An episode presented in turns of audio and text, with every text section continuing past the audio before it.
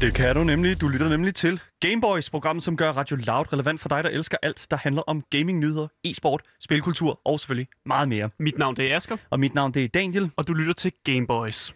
I dag har vi fået fat i en endnu større indiespilsfan end vores in-house indie-man Andreas. Kan det overhovedet lade sig gøre? Det, det kan det, fordi vi skal nemlig snakke med Kaja Kura, som har formået at spille 156 spil på 156 uger, og er faktisk i gang med en dokumentar om indiespil i Danmark. Vanvittigt spændende interview mm. legnet op. Uh, vi går også ind i uh, slutningen af programmet, fordi vi går jo på weekend, du og jeg, Asger. Ja. Og uh, det er jo selvfølgelig ærgerligt, og vi først er tilbage næste uge. Jeg kan Men- godt lide weekend. Ja, Du skal vi- ikke sige, det er ærgerligt. Nej, fordi at, øh, det gør jo, at vi ikke kan stå her og tale om videospil. Det er rigtigt. Den største passion i hele mit liv. Men jeg kan få lov at spille dem. Lige præcis. Og det er nemlig det, som vi gerne vil lave, øh, anbefale jer at gøre i weekenderne. Mm. Øh, så hver uge, øh, lige inden vi går på weekend, så giver vi jer lytter derude vores personlige anbefalinger til øh, nogle spil, som man kan spille i weekendens frirum. Og øh, det er altså bare, altså det, det bliver ikke kedeligt i dag, fordi mm. det er virkelig nogle rigtig gode nogen, og måske nogen, som vi kigger nærmere på igen næste uge. Det må vi lige snakke lidt mere om senere i programmet. Men først så skal vi altså til nogle nyheder, og, og den første nyhed i dag, den kommer fra Pokémons verden, hvis man kan sige det sådan. Fordi Pokémon har simpelthen, øh, ja, man kan sige, annonceret det her nye spil. Der er i kommet en trailer ud, ja. øh, som viser det her nye spil, der kommer ud. Og det er altså en, en, lidt, øh, en lidt mærkelig titel, øh, som er lidt anderledes, end hvad vi kender, kender til i Pokémon-verden. Ja. Fordi det er det her spil, som kommer ud til mobilen og Switchen, øh, og det er en MOBA. Ja, så det skal jo siges, at Pokémon er Nintendos nok største IP, Mm. og øh, de prøver jo at gøre med den her IP, hvad de kan. Og, jeg, Mm. altså, og det er virkelig, altså de har virkelig, virkelig gjort et godt stykke arbejde med, Ja. for virkelig at dække øh, et bredt område af sådan spilgenre. Ja, altså de prøver jo at grene ud, og det så vi jo for eksempel med Pokémon Go, hvor man gjorde det til mere sådan en, åh, nu skulle du rent faktisk ud og fange Pokémonsene i virkeligheden. Præcis. Øh, så det ikke bare var det klassiske Pokémon-spil, hvor vi kender det, hvor man bare styrer en person rundt, og man prøver at fange Pokémons i en virtuel verden. Ja. Nu prøver de ligesom at, at, gøre det til mere, end, end, end det, man kender det til som. Ja, lige præcis. øhm, fordi det, der er sket, det er, at de har annonceret det her spil, der hedder Pokémon Unite. Mhm. Og øhm, det er jo, hvad vi kender ret meget fra allerede altså etablerede IP'er Mm. øh, i MOBA-genren. Og for, lige- skal vi ikke lige forklare, hvad MOBA egentlig det går ud på? Øh, jo, det står for Multiplayer Online Battle Arena Game. Ja, lige præcis. Det er en lang titel. Det er godt, de har kortet det ned. Men det går sådan set ud på, at du er to hold mod hinanden. Mm. Og øh, så er der øh, et sted mellem... Ja, ja, det normalt er det sådan 5 mod 5 spillere. Ja. Og øh, så har du så de her sådan... Øh, spillere, der spiller mod hinanden, og så har de så et, et valgt en, en Mm. hero eller en champion eller et eller andet i den dur, hvor de så skal hvad kan man sige, invadere hinandens baser Mm. øh, igennem sådan nogle lanes, altså sådan nogle øh, hvad kan man sige, sådan veje, Ja. der går direkte ind i modstanderens base. Men der Mm. står så nogle tårne på, som du så skal øh, hvad kan man sige, øh, Beskytte. ja, beskytte eller ødelægge, Mm. mm. alt afhængig af øh, sådan, hvad kan man sige, øh, hvilken side af banen det er på. Ja. Øhm, men det, som der er med det, det er, at øh, det, vi har fået at vide fra Nintendo her, Mm. det er, at Pokémon Unite er et spil, som kigger på en ret traditionel sådan MOBA-struktur. Ja. Så det er Øhm, stadig 5 mod 5, ja. og det er stadig den måde, vi måske, hvis man kender til League of Legends, eller man har spillet andre MOBA'er, så er det ikke noget nyskabende, de prøver på at lave. Øh, de prøver bare at gøre det, hvor i stedet for at du har Champions eller Heroes, så er det bare Pokémoner, du har. Lige præcis. Øh, og der er en rigtig masse Pokémoner, som man kan vælge mellem. Øh, Snorlax, Pikachu, Talonflame, Machamp, Venusaur, Charizard, Blastoise, Clefairy, Gengar og Lucario Er der- er, er nogle af dem. Og der kommer selvfølgelig flere løbende. Ja, lige præcis. Asger, alle de her navne her, er det noget, der betyder noget for dig?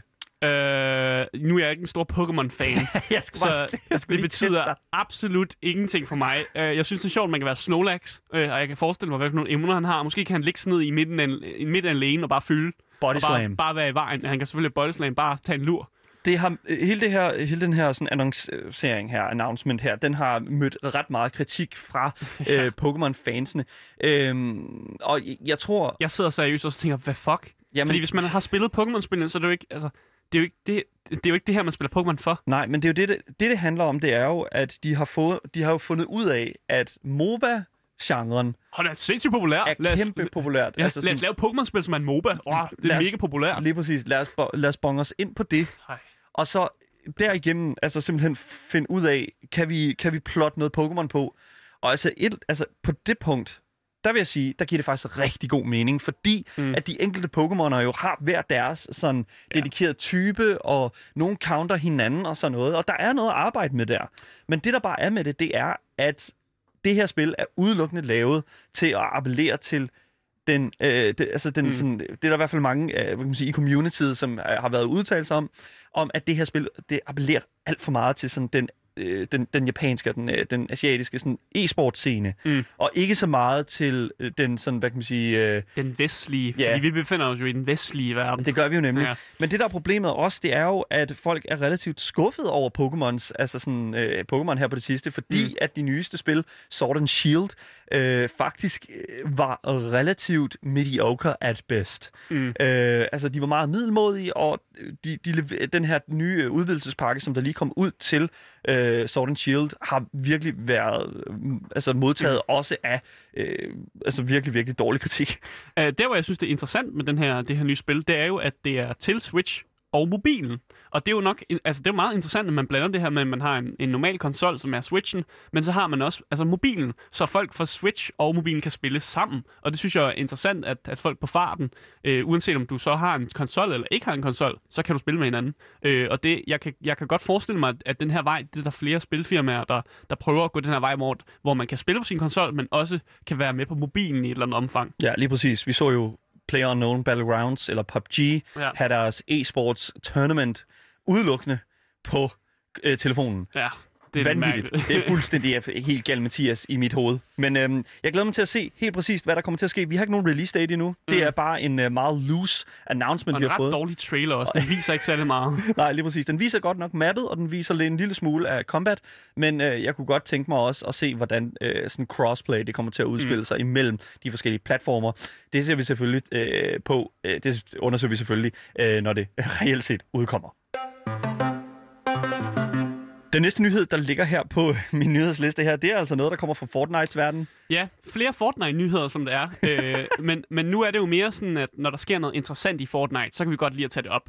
Øh, og, og den interessante ting her, det er simpelthen, at de, de vil begynde at vise film i Fortnite.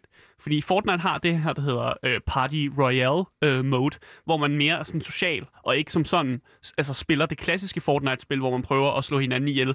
Altså hvor man er 100 mennesker på en bane, og man, man langsomt, så bliver man mindre og mindre, og så går man efter at få, få vundet. Øh, og her er det bare altså, sociale relationer med hinanden og spillerne, øh, og så prøver jo Fortnite at diske op med en masse sådan events. Øh, og vi har jo set mange af de her koncerter, der har været, som har været vildt populære, og ser virkelig, virkelig fede ud. Og, og jeg var også med at kigge med på Travis, øh, øh, Travis Scott-koncerten, ja. som jeg synes var fuldstændig sindssygt hjernedød Flere koncert. millioner, der, der kiggede mm. med, og det er altså virkelig sådan, hvor at Fortnite er lige så stille gået hen og blevet det her sådan mærkelige sådan social hub. Ja. Hvor at der lige så stille kommer sådan mere og mere sådan andet end bare den her sådan Battle Royale. Mm. Øh, sådan, eller, det her Battle Royale element i. Altså det er sådan, fordi det vi ser nu, det er jo, at vi skal til at i biografen ja. i Fortnite. Ja, og det, det, er, det er sindssygt sjovt, men det er jo fordi, at at Christopher Nolan har ligesom lavet det her partnerskab med Fortnite. Øh, og det viste jo også hans, øh, hans trailer øh, til Tenet øh, i en film, som kommer ud snart. Øh, ja. Den viste de også i Fortnite. Øh, og nu begynder de også at vise nogle af hans film i Fortnite. Øh, mm. Og en af de film, du kan se her i Danmark, øh, det er den 26. Det vil sige i morgen, hvis du lytter med i dag.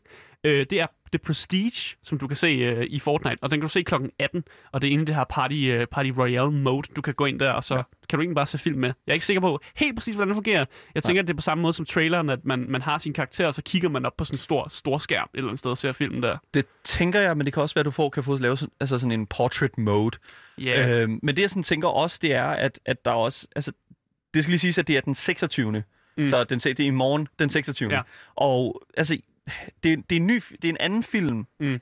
sådan, øh, hvad hedder det nu, øh, per, altså, defineret af, hvor du er i verden, ikke? Ja, så der er forskellige, alt afhængig af, hvor du er i verden. Øh, sådan man kan se det er, man kan gå ind på hjemmesiden, og så trykker man bare, at man kommer fra Danmark, og så siger den, okay, de viser The Prestige i morgen.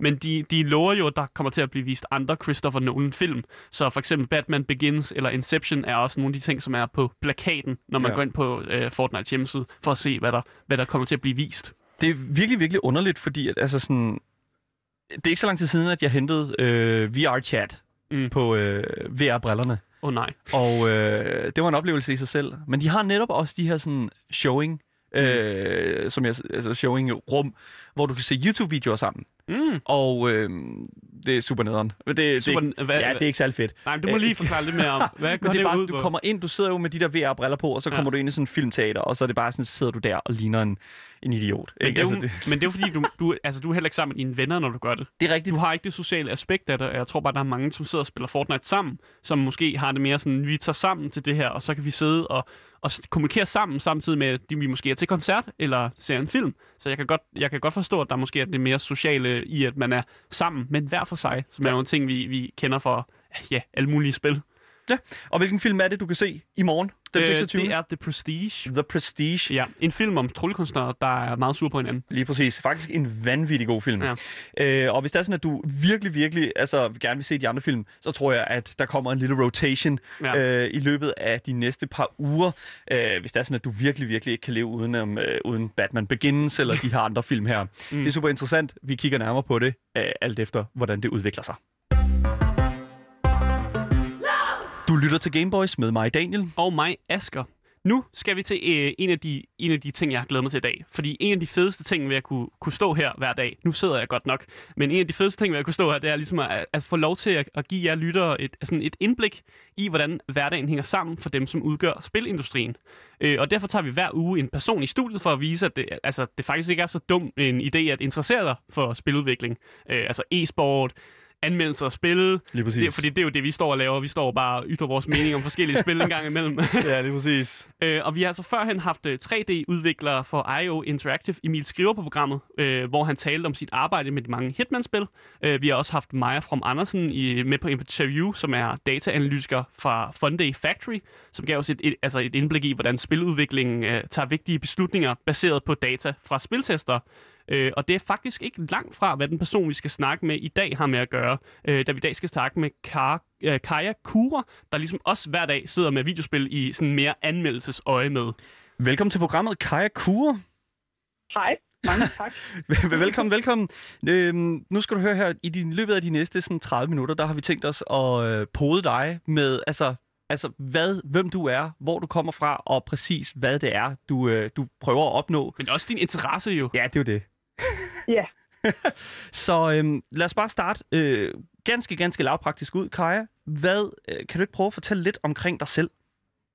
jo, men altså, jeg er typen, der bruger alt min tid på enten at spille, snakke eller skrive om spil, og så generelt det der med at inspirere andre til, øh, til at spille nye ting, de måske ikke har hørt om før eller set før.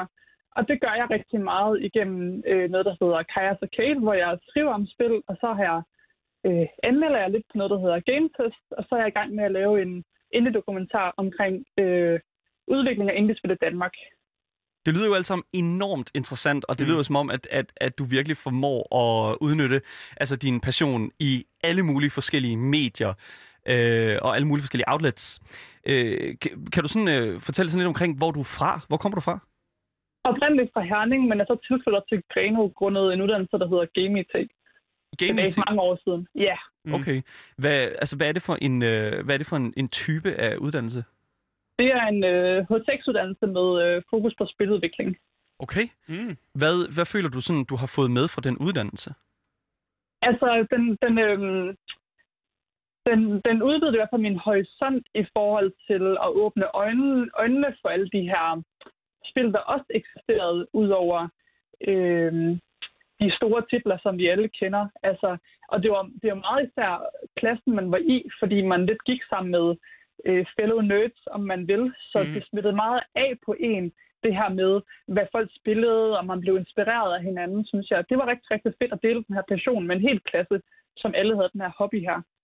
Og nu hører vi jo, at, at du har jo en stærk interesse i videospil. Det, det kommer jo ikke bag på nogen. Men, men især indie-spil er, er du Ja. meget interesseret i. Og Hvor kommer den her interesse fra for de her lidt, lidt mindre kendte spil?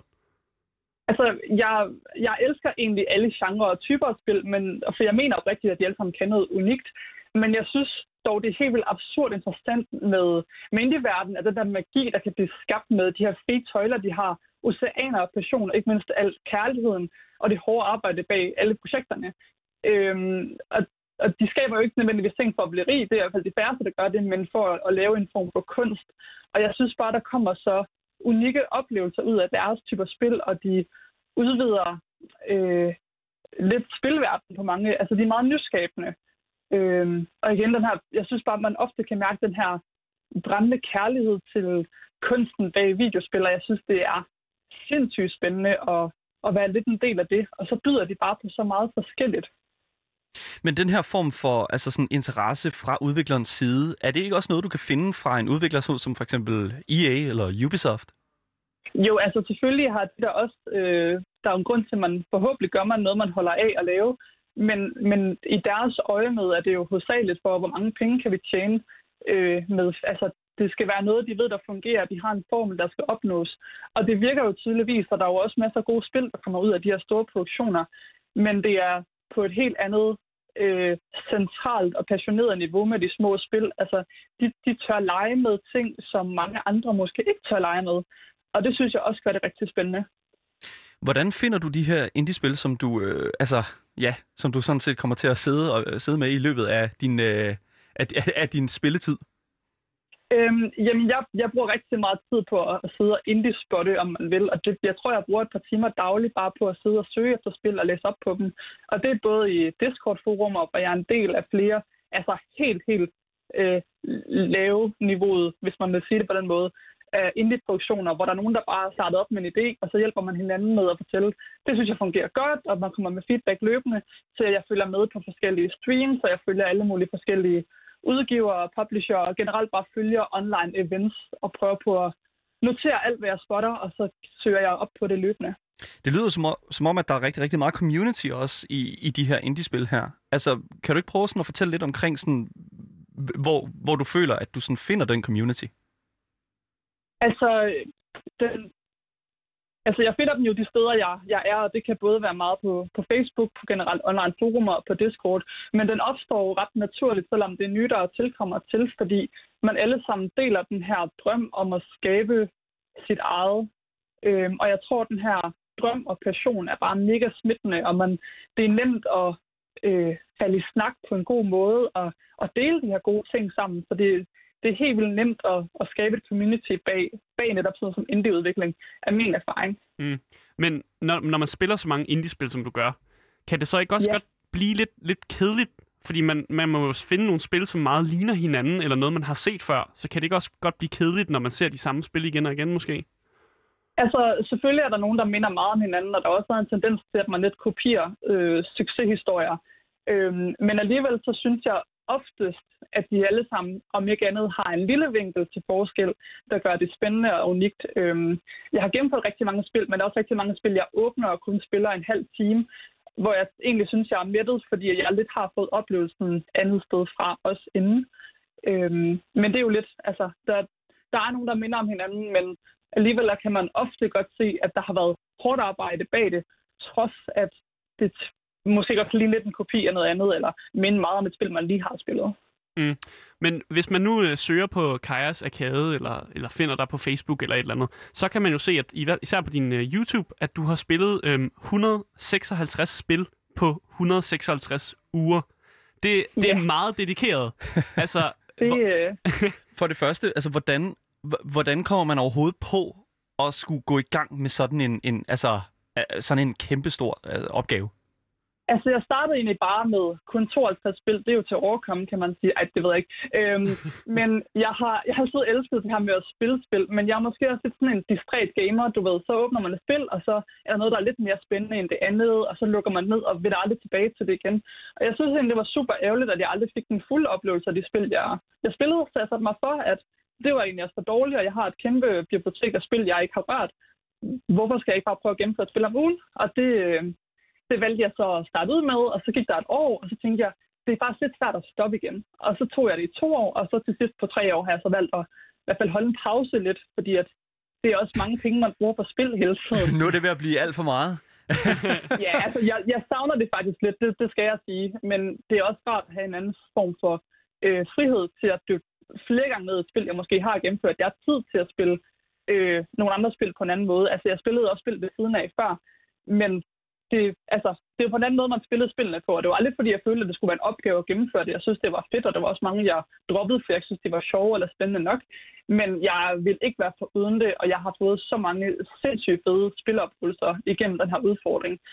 Øh, har så også brugt 1800 timer på det, men ikke for at og sådan noget. Men altså, 100%, altså vi har jo et, helt segment i vores program, hvor vi dedikerer altså, til at, at snakke med folk, der har brugt mange timer i et mm. videospil. Uh, det er jo ikke så mange dage siden, at vi havde uh, Niklas Larsen inden for at tale omkring hans 3.000 timer i Football Manager. Um, så 1.800 timer i, det er faktisk, i 156 spil, det er okay. Det er okay. Det er mm. rookie numbers stadigvæk, Kaja. Ja, ja, jeg spiller også ved siden af, vil jeg gerne sige. Nå, det, okay. Hvad for, et, uh, hvad for et spil vil du sige, du har flest timer i?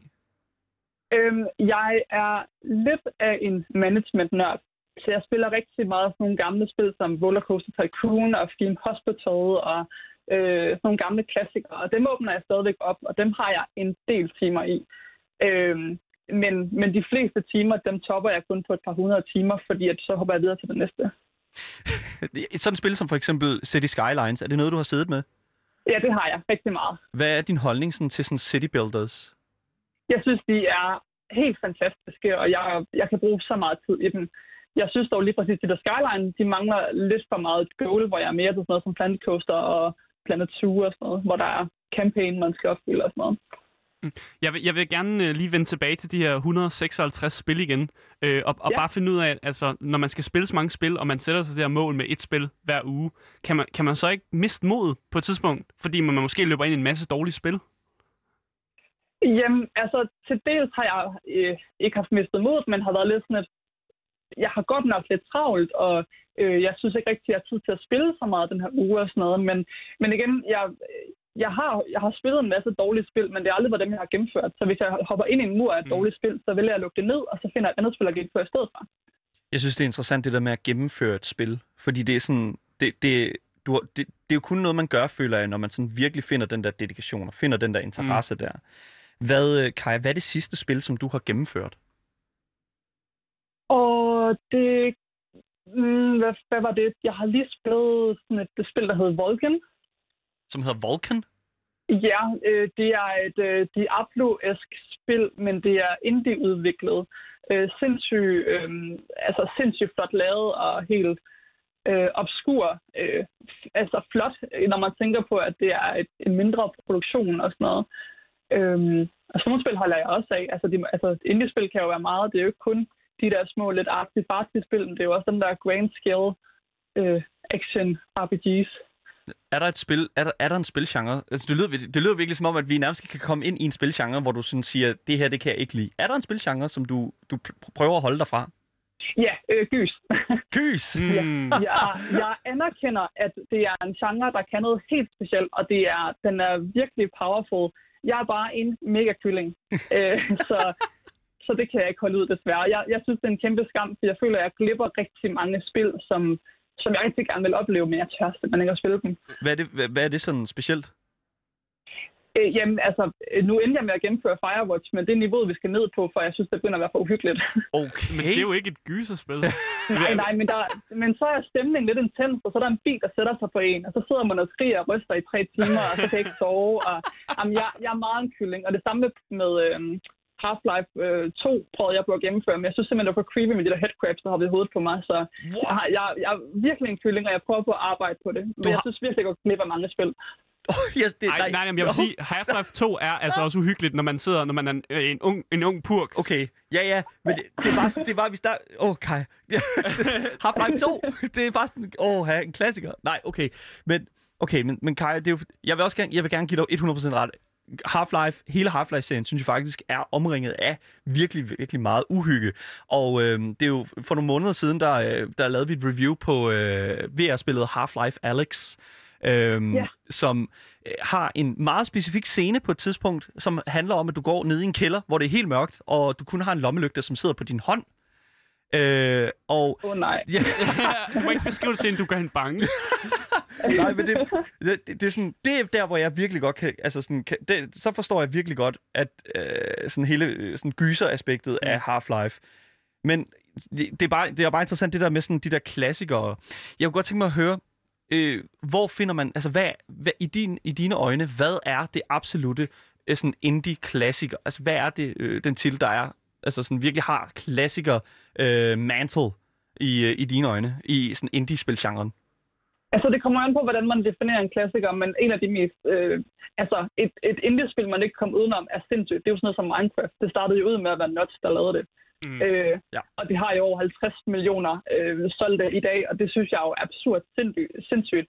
Øh, men, men folk ser det jo ikke rigtig som en indie-klassiker, fordi det er blevet så, så stort. Men der er jo sådan nogle spil som, øh, som Journey og Braid, og altså meget på den mm. tid af. Det var der, det rigtig åbnede op for mig, der begyndte jeg at spille indie-spil øh, og Bastion også især, øh, ja. Papers, Please. Øh, oh. Mange af dem, der har skabt, altså mm. de har banet vejen for, altså der har jo spillet været spil for dem, men det var dem, der meget var, øh, de dukkede frem og virkelig fik øh, lys på øh, de her forskellige typer af indie-spil og sådan noget.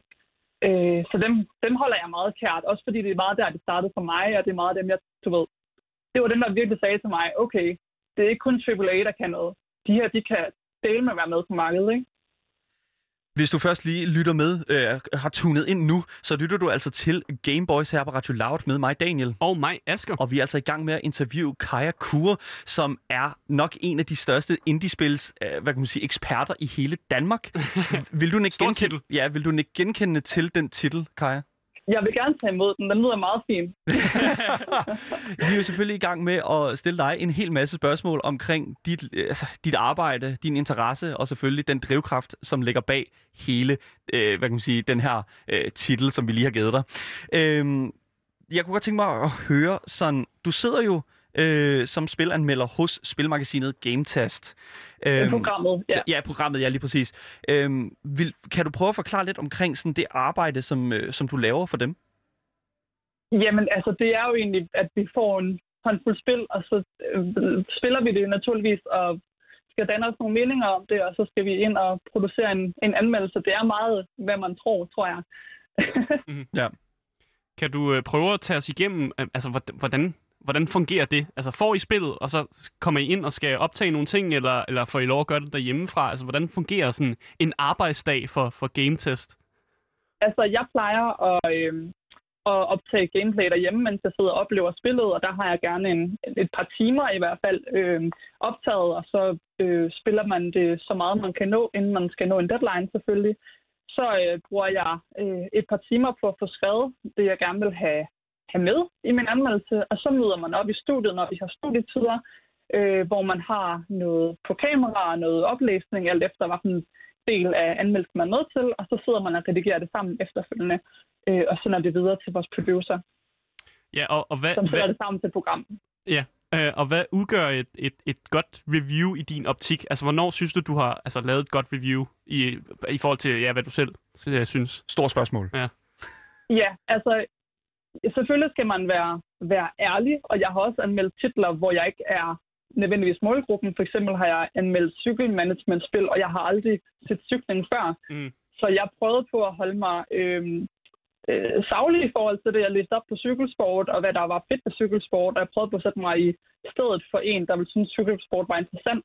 Øh, og selvfølgelig øh, nævner jeg jo ikke, at jeg ikke har erfaring med cykelsport, men, men så kommer med hvad fungerer, hvorfor fungerer det, og hvorfor tror jeg, det fungerer for nogen, der er interesseret i cykling, kontra mig, der nok ikke kommer til at spille spillet igen. Så det der med, at man hele tiden, altså selvfølgelig er det en meningsdannelse, øh, og det er svært at komme udenom, når det er en anmeldelse, men jeg synes, det er vigtigt at snakke omkring, altså helt konkret, hvad er det, der fungerer, og hvad der ikke fungerer, så folk også kan danne en mening ud for de ting, man siger, fordi man er jo aldrig helt enig omkring, hvad der er godt i et spil, og hvad der er dårligt i et spil.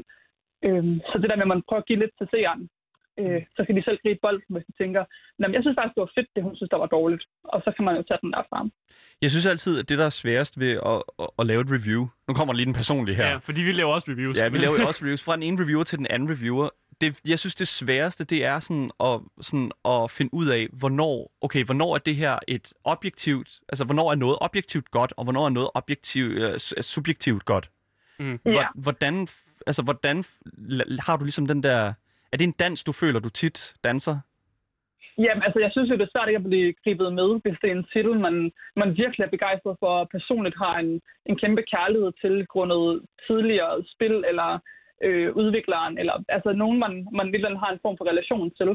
Øhm, og, og, og selvfølgelig skinner det der ofte igennem, og jeg nævner det jo også tit, at hvis man kender mig, så ved man, at jeg er mega hype på det her, eller, eller lignende. Øhm, og det tror jeg, altså det igen, jeg, jeg tror også, altså det, selvfølgelig er det okay, at man har en personlig holdning til det, men, men ja, det er lidt en dans at få begge elementer med, så man føler også, at man giver øh, seeren et, altså fordi at seeren er ikke mig. Seeren skal stadigvæk tage øh, udgangspunkt i hans eller hendes øh, holdninger og forhold til spillet. Det er så svært et spørgsmål. Det er vildt svært, Ja, ja. fordi altså igen, det er sådan en ting som, Mm. som, som meningsdanner, som holdningsindehaver, at, at ja, det er svært at, sådan, Mm. at, at oversætte det til, altså sådan, det her er noget, som skal lyttes til, det her mm. er noget, som... Og jeg tror også, også bare når jeg selv læser et review, så føler jeg også, det er rigtig svært ikke at sådan blive mega farvet af den person, som har reviewet Mm. et givet spil. Og det er jo meget det, som jeg også føler, der har været rigtig meget snak om i forhold til hele den øh, situation, der har været med Last of Us Part 2. Øh, jeg ved ikke, hvor meget inde i Last of Us Part 2, øh, hvad kan man sige, Alle de nyheder, ja. nyhederne. Øh, jeg ved ikke, hvor meget du har hørt om det, Kai. Jeg ved, der er meget delte meninger i hvert fald. Ja. Mm. Er det noget, du har, altså sådan, nu er det selvfølgelig et AAA-spil, Naughty Dog, øh, Last of Us Part 2, men er det så noget, du sådan godt kunne finde på at sætte dig ned med os?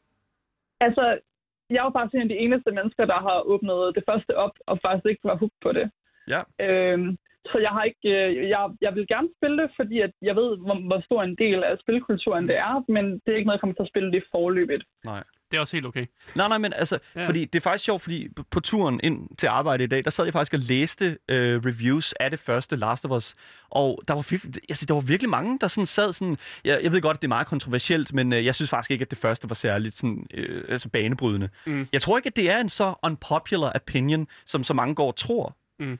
Nej, Det, det, er en, det, er, det er et hot take, tror Ja, jeg. Og det, det er meget hot take. Men ja, for at øh, vende tilbage til dig, øh, Kaja øh, Kure, så jeg kunne godt tænke mig at vide, i forhold til øh, din profil her på gametest.dk, øh, der står der nogle Kajas yndlingsting. Åh. Øhm, og øh, jeg kan virkelig godt, den første ting, der står her, det er en øh, yndlingsplatform, faktisk to, Nintendo 64 og Switch. Det er jo to Nintendo-platformer. Er du en lille smule biased? Altså, jeg, jeg siger aldrig øh, nej til, at jeg elsker Nintendo. Hvad er det sådan Så, helt øh, præcis ved Nintendo, som, som fanger dig? Det er jo nok, at jeg har altid været meget enig i måden, måden Nintendo har lavet spil på. Mm. Øh, det her med, at man har fokus på gameplayet, øh, og det skal være sjovt og lige til. Det skal ikke være nødvendigvis overkomplekst, og det er der selvfølgelig nogle spil, der er, og sådan noget. Zelda-spillene kan være sindssygt hardcore. Men jeg tror bare, Oh, ja. at den der øh, familiære kærlighed, især for min barndom af, der bare har fortsat med at være en del af det. Øhm, så jeg tror bare, at det, ved, den, den er, der er noget kærligt bag det, men, men så synes jeg også bare, at de bliver med at levere kvalitetsspil. Og øh, der er jo alt det der med øh, spil exclusives på Playstation og alt det der. Ja. Ja. Men øh, det at gør Nintendo også i rigtig stor grad, og jeg synes faktisk, at deres exclusives er meget mere interessante og adskiller sig meget mere fra markedet, end øh, de typiske Playstation exclusives for eksempel gør.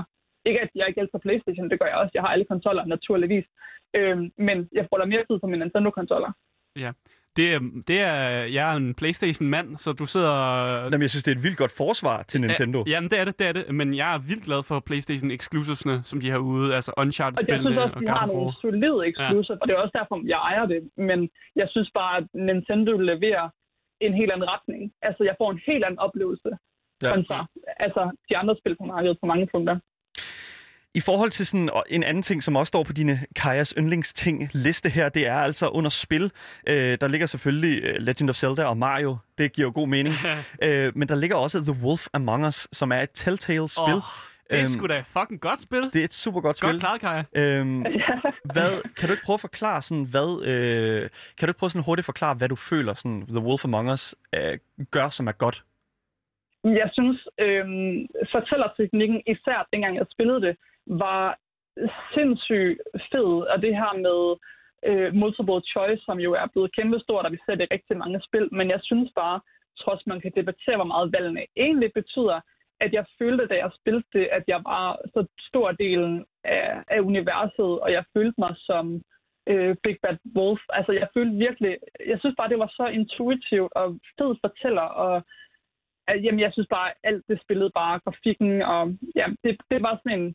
Mm. Altså, ja, det er altid svært med yndlingsting, så jeg kunne nemt have skrevet 50 spil på, men det var, det var lidt sådan en genrebeskrivelse. Jeg synes, at nogle spil var helt vildt fede, og Wolf Among Us er især en af dem, der gør det rigtig godt. Ja, jeg tror kun, vi begge to herinde kan ikke virkelig genkende til Wolf mm, Among Us. Og, universet er ja, så fantastisk. Og vi ja. har jo allerede fået annonceret en uh, tor, øh, som jo kommer ud på et eller andet givet tidspunkt. Ja, det er, den har været meget i støbeskeen, ja. så det er stadig sådan lidt uh, på vippen, om, om den nogensinde kommer ud.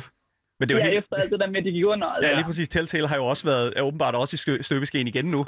Ja. Øhm, men ja, jeg kunne godt tænke mig at vide, for vi talte jo lidt om Minecraft, og vi talte jo lidt omkring sådan uh, early access-fænomenet. Hvad er sådan din holdning til uh, mange af de her sådan indie-spil, uh, som bliver udgivet i early access? Vi har blandt andet set det med uh, sådan, så for eksempel Satisfactory, som stadig er i early access.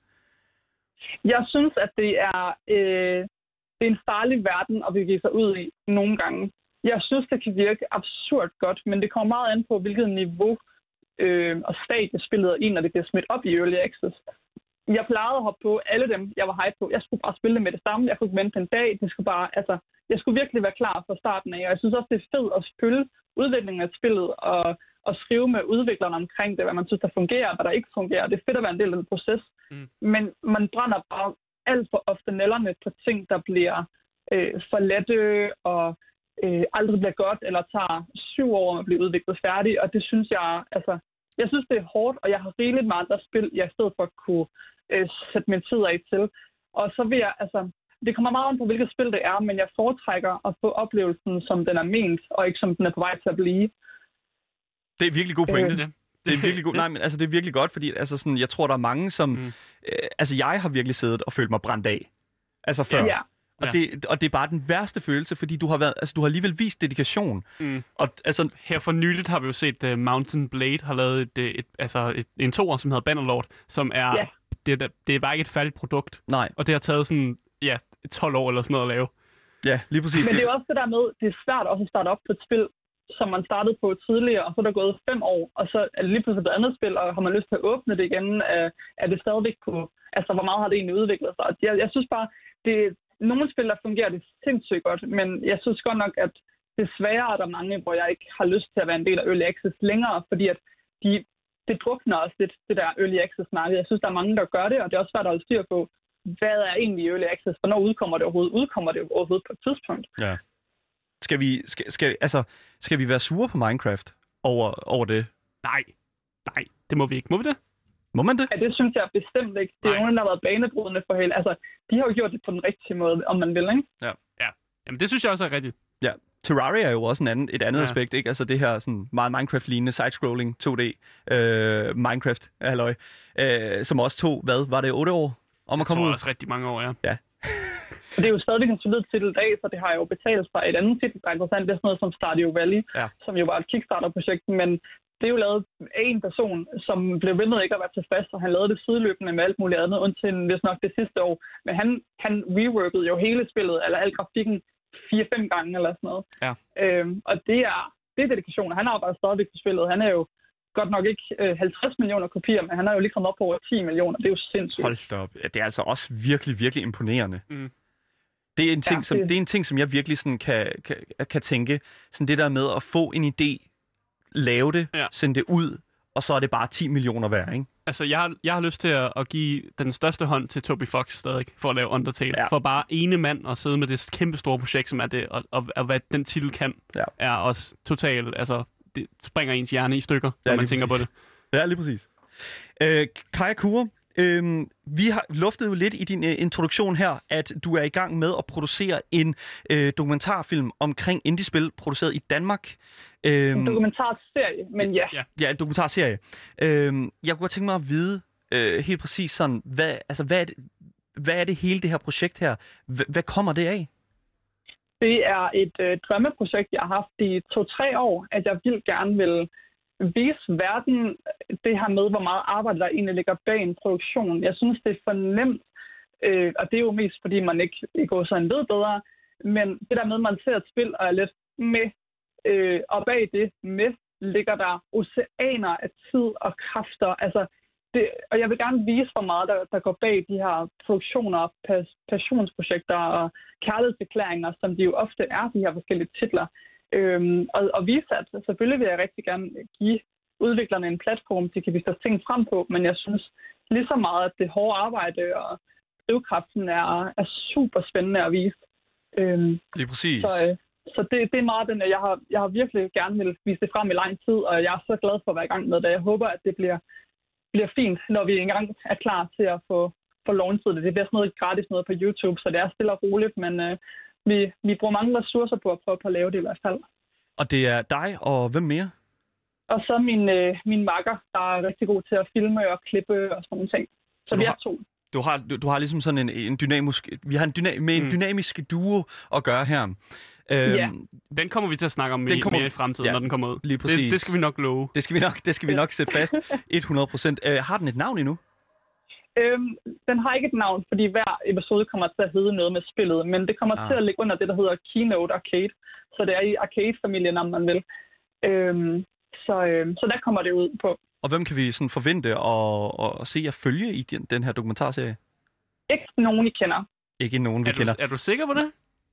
Det, jeg ved selvfølgelig ikke, hvem I kender. Nej, nej, øh, det det, men- men, men vi Fedt. prøver på at finde forskellige aspekter i indie-branchen, så det ikke bare bliver fem projekter med samme historie, men prøver at finde nogen, hvor de har det som sideprojekt ved siden af, og nogen, hvor de arbejder, hvor de øh, freelancer på andre spil, men prøver at lave deres eget spil ved siden af. Nogen, der har det som ambitiøse studieprojekter. Nogen, altså, vi prøver på at fortælle nogle forskellige historier, øh, og, og, og mange af dem bliver om, altså, helt nede ved bunden, altså, hvor, hvor godt kan vi finde det, altså, hvor, hvor startup og sådan nogle ting. Altså, forhåbentlig kunne fortælle nogle gode historier og vise igen den her Mm. passion, der ligger bag det, alle drømmene, og igen det her hårde arbejde. Fedt. Lige øh, her på falderæbet, som det sidste vi gør, øh, altså har du en anbefaling til det ultimative indie-spil? Altså et indie-spil, man skal nå at spille, før man dør. Morbid. Det, Ja. altså, så, så har jeg jo lyst til, at det skal være en i hver genre. Men lad os holde det til... Jeg ved godt, det er svært. Jeg ved, ikke, om, jeg ved ikke, om det er det ultimative indie-spil, men et indie-spil, som er nyt og ret relevant, synes jeg, og virkelig viser, hvordan øh, indie-verdenen kan lege med, med de her finurlige ting, vi måske er vant til. Det er et spil som Baba is You, Yes! Ej, hvis I kender det. Ja! det gør Daniel. Baba is you. Det er det, det, det spil, der har fået mig til at bløde ud af ørerne. Men altså, Baba Issue er jo så fantastisk, fordi det, det viser så mange aspekter af, hvorfor indie-branchen er fed. Det er revolutionerende i dens gameplay. Grafikken er øh, simpel og charmerende og noget, vi nok sjældent kommer til at se i et AAA-game. Ikke at det er øh, øh, skidt eller godt ting, men, men konceptet holder bare, og det giver virkelig en oplevelse af noget unikt, og når du er færdig med at spille det, så er det, altså, det sætter sig. Det er, for en, altså, det er ikke fordi, det er det store, øh, sætter verden i perspektiv eller noget, men, men det er bare så clever tænkt det hele, og bare, det falder bare sammen alle de rigtige steder. Og så er det nyt, og det er også derfor, jeg ved, at nogle af jer måske lidt, går sådan bange for at, at dykke ned i det lidt mere ældre øh, indiespil. Så det er ret relevant, fordi at det er på de nye platforme, og det er til at finde, og, og så fungerer det bare skide godt. 100%. Jeg kan kun genkende til det. Baba is You kan fås på Steam, øh, og det har fået vanvittigt gode anmeldelser, og det koster altså de her 15 øh, dollars, som er jo er relativt god pris for Mm. et sindssygt godt øh, indie-spil. Ved du hvad, Kaja Kur, det har simpelthen været en fornøjelse at have dig på programmet. Du er jo nok... Da, altså, Du er en gave, der bliver ved med at give. Ja, lige præcis. det er Det fantastisk. har været hyggeligt at være her. Fantastisk. Ved du hvad, du må have en helt fantastisk god dag. Mange tak i lige måde. Du lytter til Gameboys her på Radio Loud. Med mig, Daniel. Og mig, Asger. vi sagde næsten på samme tid. Næsten på samme tid, ja. Det var fantastisk, det interview. Skønt Øh, jeg blev interview. så glad. Øh, Jeg blev ikke så glad til, da hun anbefalede Barbara You, fordi det er et puzzle game, øh, og som jeg også sad og spillede lidt af, som jeg fuldstændig ikke, ikke kunne lide. Det er også i orden. Så vil Ja. jeg hellere have, at vi øh, skal lave nogle anbefalinger nu, som du godt kan lide, Asger. Ja, for det, det, er, det er nogle sjove anbefalinger, jeg har i dag. Ja. Øh, men det er dig, der satte den første på i dag. Det er det nemlig. Det første spil, som jeg har tænkt mig at øh, anbefale her, eller det, eller som, det spil, som jeg har tænkt mig at anbefale, det er altså et spil, som øh, jeg har brugt enormt meget tid på. Jeg tror allerede, jeg har snakket en lille smule om det mm. i starten af den her uge faktisk. Fordi i dag, så vil jeg faktisk gerne anbefale Path of Exile.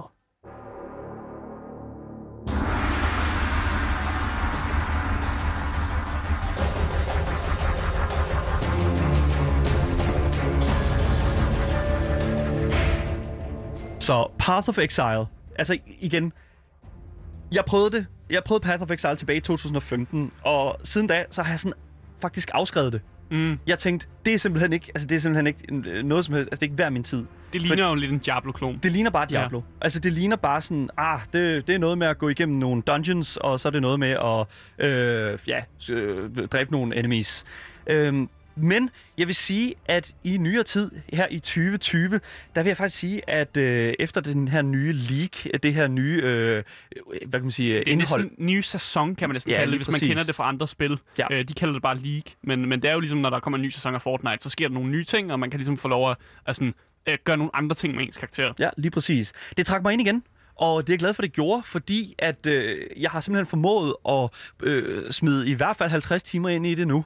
Og øh, det, det er sådan en ting, hvor det er sådan, at det er virkelig en tidsrøver, fordi mm. det er jo sådan lidt et, et uendelighedsspil. Øh, det, det går ud på, det er jo, at ligesom et hver andet Diablo-like spil, så øh, har, finder du i starten af din sådan, karriere som øh, monsterdræber en... Øh, der, Monster der vælger du en karakter, ja. og øhm, der vil jeg sige, der, der er det meget lige Diablo stadigvæk. Mm. Mm. Øhm, du har kan enten vælge en karakter med burpil, du kan vælge en karakter som er troldmand, en kriger eller noget lignende i den slags. Og Kan man have en kæmpe stor muggert? du kan have en meget stor muggert. Perfekt. så lige præcis. Og, øh, men det fede ved det her spil her, det er altså, at øh, det faktisk ud, det, det, det adskiller sig fra Diablo, øh, der hvor jeg føler, at det er vigtigt. Mm. Øhm, ligesom Diablo, så er det jo et action-RPG med enorme RPG-elementer. Altså virkelig RPG med stort. Øhm, øhm, jeg vil sige, Path of Exile, og nu det, jeg, jeg tror ikke, det er et særligt hot take at sige, at Path of Exile er indehaver af spilindustriens største skill tree. Øhm, og et skill tree, det er jo sådan, de, når du leveler op, så får du et point, og så kan du bruge det i en ability, som, øh, som gør, dig, gør din angreb stærkere, eller giver dig mere HP, mm. eller sådan noget. Øhm, og det her skill tree, det fylder Det er et fucking cirkus. Ja. Altså, det, det, det fylder... Jeg tror ikke, jeg kan sætte det op i scale. Jeg ved simpelthen, jeg ved ikke, hvordan jeg skal sætte det op og sådan noget, fortælle det til folk, men altså sådan, hvis du synes, at det er vanvittigt i, øh, lad os sige, sådan noget som for eksempel øh, Diablo for eksempel, Mm. så er det, det, det, det er gang 60. Det gang 100 næsten. Det, det gang 100 altså, jeg, næsten. jeg, altså, jeg har set det her. Det er, det er enormt. Det er fuldstændig altså, det er vanvittigt. Øhm, men det fede er, at du har super meget frihed i det her skill tree. Du, det eneste, der sådan set er bestemt for, for dig i starten, det er, hvor du starter i skill treet. Fordi Mm. at du starter jo som enten, som jeg sagde før, øh, med de her karakterer her. Og de starter øh, i det område, som har med noget med deres sådan, karakter at gøre. Så Mm. i starten, der er det meget sådan, ah, øh, dine pile gør mere skade og sådan noget, ikke? Men lige så stille, så kan du begynde at udvikle dig sådan til over i troldmandens øh, sådan Mm. skill tree, og sådan, okay, så er der lidt flere elemental del af det, så er det sådan fire arrows og sådan noget. Du kan få lov at lave nogle helt funky komboer. Ja, lige præcis. Ja. Eller bevæge dig over i sådan Rogan, eller sådan øh, dan- danserens sådan, øh, skill tree, hvor det er sådan meget mere sådan, øh, sådan dodge and evade, mm. og øh, sådan ind og ud meget hurtigt. Og jeg synes, det, fun- det er vanvittigt fedt øh, optimeret på den måde, at, at hver eneste sådan lille aspekt af det her combat i spillet, er simpelthen dedikeret til øh, de valg, som du tager. Mm. Altså, der, er- jeg har kigget på nogle videoer af folk, der har lavet nogle øh, sådan, øh, hvad kan man sige, builds af de her karakterer, på, øh, sådan, hvor det er sådan, at de bare står stille. Og, øh, Og så, så gør tingene bare, altså de- giver bare skade, De uden at tager- de gør noget. Ja, lige præcis, fordi de tager damage, ja. og når de, så har de taget no, nogle skills, som siger, at når de tager damage, så, def, så giver de damage. Så de og- står bare og fucking klør røv Ja, lige præcis. Og, og vinder spillet ved at og klø vinder spillet. Og det er Wow. fantastisk, fordi det er frihed. Det er den måde... Frihed til at klø røv. Frihed til at klø røv. Lige præcis. Nej, men det, Path of Exile er jo bare et spil, som øh, tillader øh, dig at være kreativ i en øh, altså super fed øh, arena. Kæmpe, kæmpe. Altså hele verden er super nice, Mm. mm. super æstetisk, flot. Musikken er fantastisk. Vi hørte det i starten. Og der var bare altså sådan konstant sådan bevægelse Mm. i, øh, hvad hedder det nu, sådan i hvor jeg var på vej hen med min karakter. Ja. Og det er blandt andet, altså det er, blandt, det er ikke kun skill trees skyld.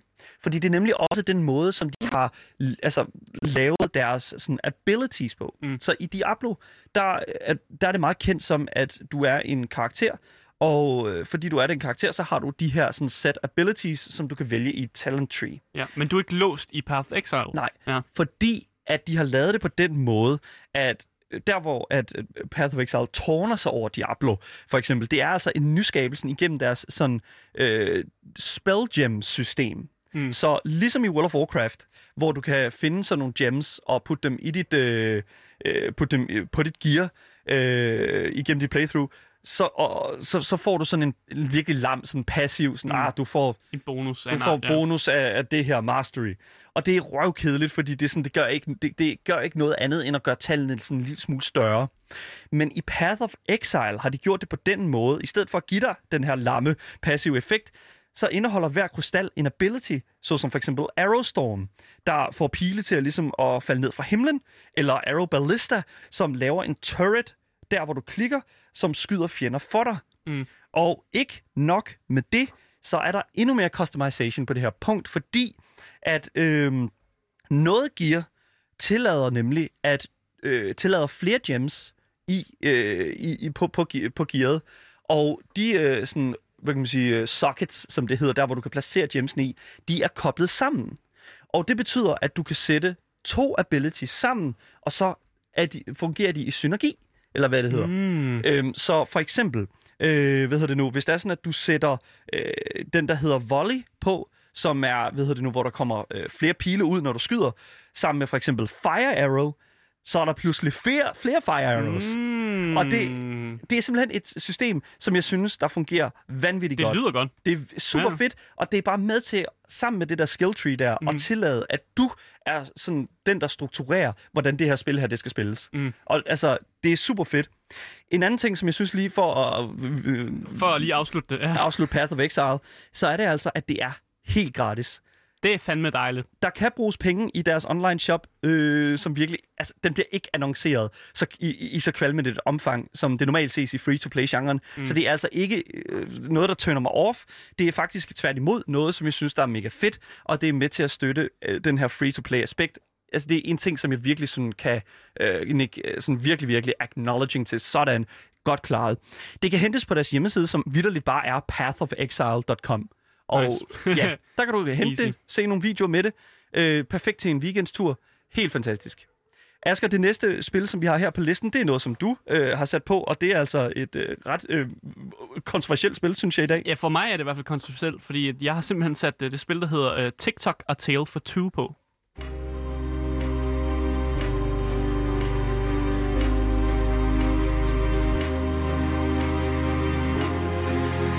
Anti-clockwise three times, clockwise twice, anti-clockwise twice, then keep turning it clockwise. Oh, and do not... Ja, TikTok A Tale for to- Two er et puzzlespil. Vent, vent, vent, vent, vent. Asger, han anbefaler et puzzles game? Ja. What? Det, ja. Det, det virker, det lyder mærkeligt. Jeg, jeg Men- siger det, som om jeg ikke ved det. Nej, jamen, men det... Okay. det, det fede ved det her puzzle game, det er jo, at du skal spille det sammen med en person. Du er simpelthen limited. Du kan ikke spille det her puzzle game alene. Du skal have fat i en ven, en kammersyk. Du kan også finde nogen online eller et eller andet. Og så skal I begge to spille spillet. Øh, og så får I hver jeres side af, af spillet, får I. Og så skal I snakke sammen med hinanden. Så derfor anbefaler de, at man altså, har et, et call med hinanden. Altså bruger Discord eller bruger en eller anden... Øh, Ikke et eneste sekund af hans playthrough er jeg blevet ringet op. Bare lige sige det. Nej, men det er fordi, jeg spillede sammen, jeg spillede ikke sammen med Daniel. Øh, og det er fordi, jeg ved, at hvis jeg skal spille puzzlespil, så skal jeg spille sammen med nogen, jeg ved, at øh, altså, altså, jeg bliver, vil ikke blive sur på dem. Nå, okay. Øh, og jeg har, ikke nogen, jeg har ikke nogen undskyldning her. Jeg vil blive fuld, jeg vil råbe og skrige af, af Daniel. øh, og jeg vil sige, da jeg spillede det igennem med den person, jeg spillede det igennem, der holdt jeg mig meget sådan uh, together, fordi at, uh, jeg kunne godt, uh, jeg, jeg havde ikke lyst til at være sur på den her person. Øh, men, men det er det her spil, hvor du skal spille sammen og løse puzzles sammen, så den ene person har den ene halvdel af, af skærmen, og den anden har den anden halvdel af skærmen, og så skal de prøve at kommunikere og på den måde få løst puzzles. Øh, det er mega fedt, fordi det koster kun øh, 6 euro på Steam. Øh, du skal godt nok købe det to gange, kan man sige, fordi begge personer skal have spillet. Men, men prisen i sig selv er ret god, øh, og det er ikke en... Det er sådan en one, one time experience. Du spiller Ja. det igennem, og så har du spillet det igennem. Så du, man skal mere forestille sig, ligesom at når man går ud og køber en escape room oplevelse, så er det lidt, lidt øh, den måde, man også skal forestille sig på. Fordi det er lidt ligesom et escape room, hvor øh, man kun ser en side af skærmen, og den anden har den anden. Det er meget interessante ved det her spil, det er også, at det er dansk-svensk produceret. Nice. Ja, og det er fucking nice. Det er lavet af en Tanja Lind Tankert og en Mira Dorthre. Jeg håber, jeg udtaler det rigtigt. øh, og det sjove er, at de mødte hinanden på IT-universitetet i København, som er der, hvor mig og Daniel har gået. Øh, og der mødtes de til en Magic the Gathering-turnering. Wow. Øh, men de har altså også taget en master i game design sammen. Så hvis man både vil spille noget puzzles game, hvor man kan blive lidt sur på hinanden, øh, samtidig med, at man vil, vil støtte noget dansk, øh, altså spilindustri, så synes jeg, at TikTok og Tale for Two er, er perfekt øh, at sætte sig ned med sammen med en god kammerat. Du lytter til Gameboys her på Radio Loud med mig, Daniel. Og mig, Asker. Det var altså dagens program. Vi har ikke mere planlagt. Det har Nej. været et helt fantastisk program i dag. Jeg synes, det var vanvittigt fedt at snakke med Kaja Kur. Og jeg synes også, det var fedt lige at give jer lytter derude nogle weekends spilanbefalinger. Fordi at vi er jo først, faktisk først øh, tilbage igen næste uge. Øh, men hvis det er sådan, at I gerne vil i kontakt med os inden da, så kan I altså skrive til os på vores egen e-mailadresse, som er gameboys eller I kan også kontakte Radio Louds egen Instagram-profil, som hedder radio.loud.dk. Det har simpelthen været en fornøjelse at sende for jer. Mit navn det har været Daniel, Og mit navn, det er Asker. og vi ses altså igen i næste uge.